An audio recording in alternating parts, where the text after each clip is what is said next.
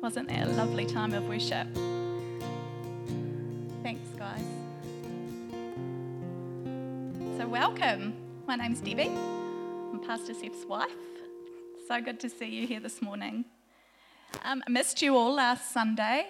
I was off at Passionate um, Conference, Women's Conference in Wellington. It's run by Arise, and it was amazing. Um, God really moved in a good way, even though it was pretty hard as well.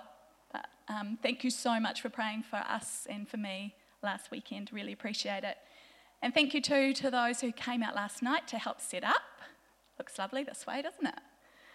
Um, also, I just wanted to remind you um, we've got a, a lot of leftover super cool stories of Jesus books.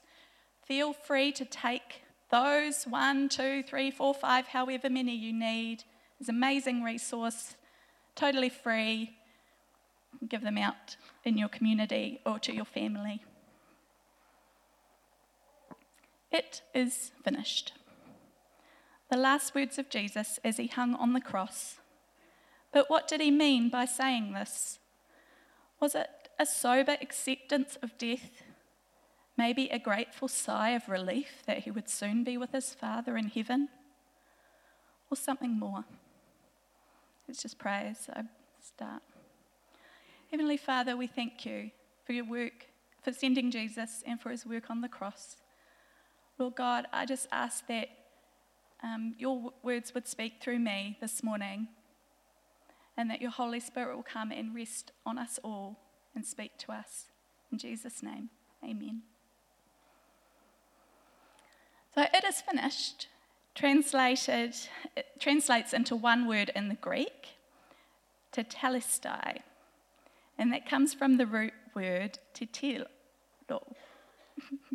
which means to finish or fulfill.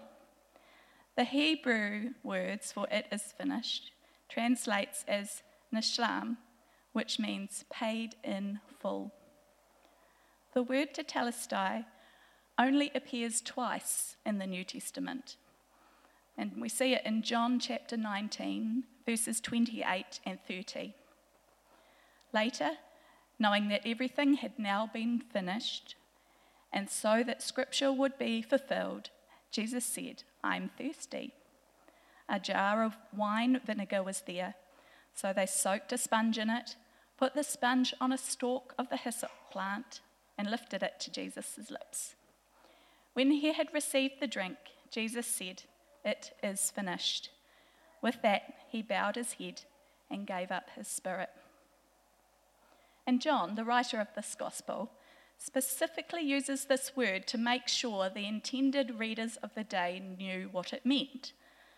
This word, to tetelestai, was written on business documents and receipts to show that a bill had been paid in full. So the connection between receipts and what Jesus accomplished would have been clear to John's audience, making it unmistakable to them and to us that Jesus Christ had died to pay for our sins. Jesus had fulfilled every command the Father of the Father and every prophecy of Scripture. This last cry was a declaration of completion. Jesus had done what he agreed to do.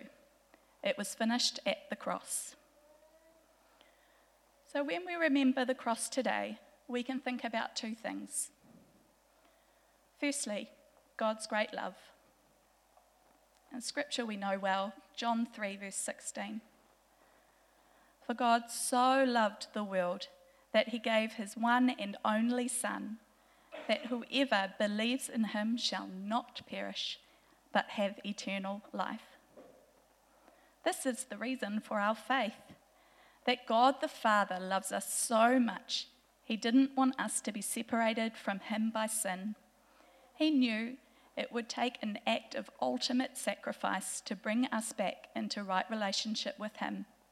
So He sends His Son to earth to die a terrible, horrible death.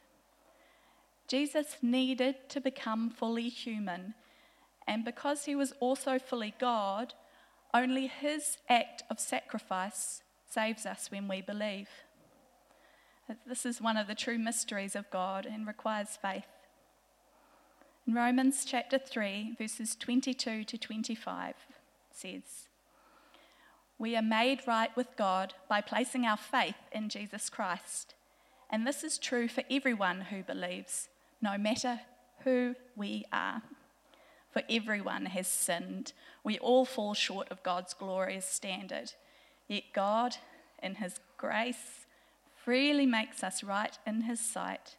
He did this through Christ Jesus when he freed us from the penalty for our sins. For God presented Jesus as the sacrifice for sin. People are made right with God when they believe that Jesus sacrificed his life, shedding his blood. So, do you know that you know that God really does love you? Remembering the cross today is your answer. And in Romans 5, verse 8 says, But God demonstrates his own love for us in this. While we were still sinners, Christ died for us. Yep, God loves you. And secondly, as we remember the cross today, we can think about a transaction or exchange. Isaiah 53, verse 5 from the NLT says, But he was pierced for our rebellion, crushed for our sins. He was beaten so we could be whole. He was whipped so we could be healed. With every beat and blow, with hands and feet pierced with rusty nails, with each razor laced whipping, there was a spiritual transaction going on. Jesus took all our pain, suffering, sickness, guilt, sin, everything, just so we could be made whole, just so we can be healed. And what an awe inspiring image the ultimate exchange of death for eternal life. Romans 6, verse 23 says, For the wages of sin is death, but the free gift of God is eternal life through Christ Jesus our Lord. Our receipt should say bankrupt, but Jesus stamped on it, paid in full.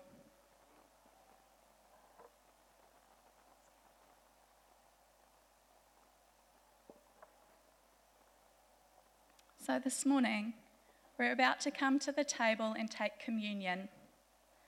But before we do that, let's think about what we can exchange at the cross today. This is what it says in Isaiah 61, verse 3. To all who mourn in Israel, he will give a crown of beauty for ashes, a joyous blessing instead of mourning, festive praise instead of despair.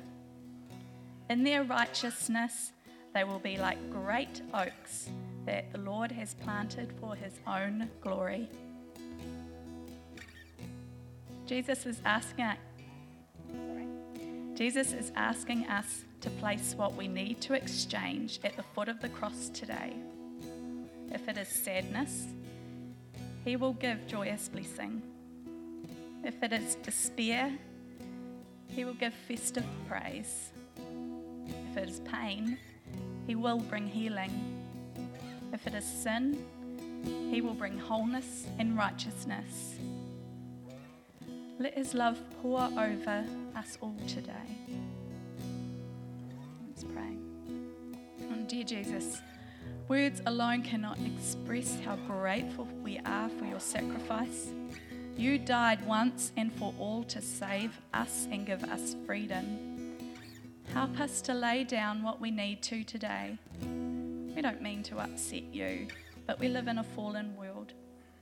Thank you that as we partake in communion, you make that perfect transaction again as we remember your great love and sacrifice made over 2,000 years ago. Thank you for your great love. In your name we pray. Amen.